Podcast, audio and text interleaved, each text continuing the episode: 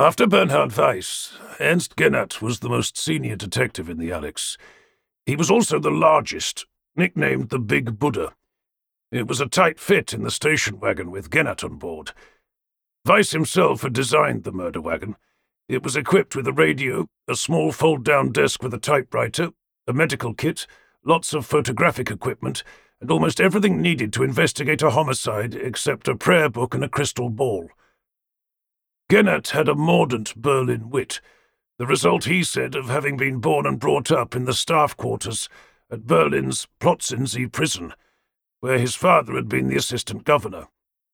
It was even rumoured that on execution days, Gennat had breakfasted with the headsman.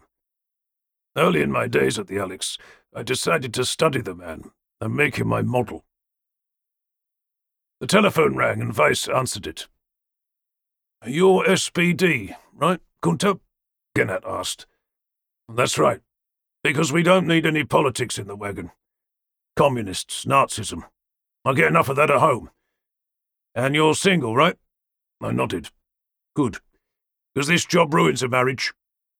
You might look at me and think, not unreasonably, that I'm very popular with the ladies but only until I get a case that keeps me here at the Alex day and night. I'll need to find a nice lady copper if ever I'm going to get married.